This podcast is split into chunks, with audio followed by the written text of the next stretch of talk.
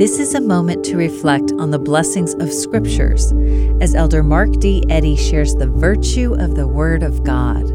Throughout Scripture, we read of miraculous blessings poured out upon those who have chosen to try the virtue of the Word of God in their lives. I invite you to ponder three examples with me. First, reminding his people how the Lord delivered their fathers, Alma taught, Behold, he changed their hearts. Yea, he awakened them out of a deep sleep, and they awoke unto God. Behold, they were in the midst of darkness Nevertheless, their souls were illuminated by the light of the everlasting Word. Perhaps you are feeling as though you were in the midst of darkness. Does your soul ache for illumination? If so, please try the virtue of the Word of God.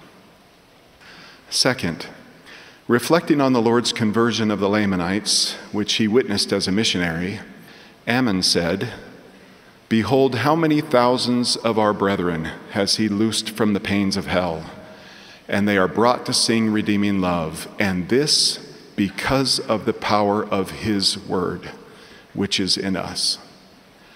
Brothers and sisters, there are so many among us who are yearning for someone we love to be brought to sing redeeming love.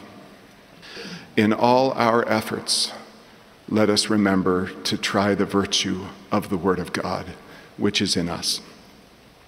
Third, in the book of Helaman, we read, Yea, we see that whosoever will may lay hold upon the Word of God, which is quick and powerful, which shall divide asunder all the cunning and the snares and the wiles of the devil, and lead the man and woman of Christ in a straight and narrow course across that everlasting gulf of misery and land their souls at the right hand of God in the kingdom of heaven.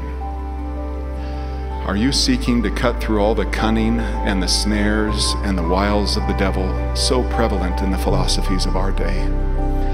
Do you desire to disperse the clouds of confusion caused by an overabundance of information in order to focus more singularly on the covenant path?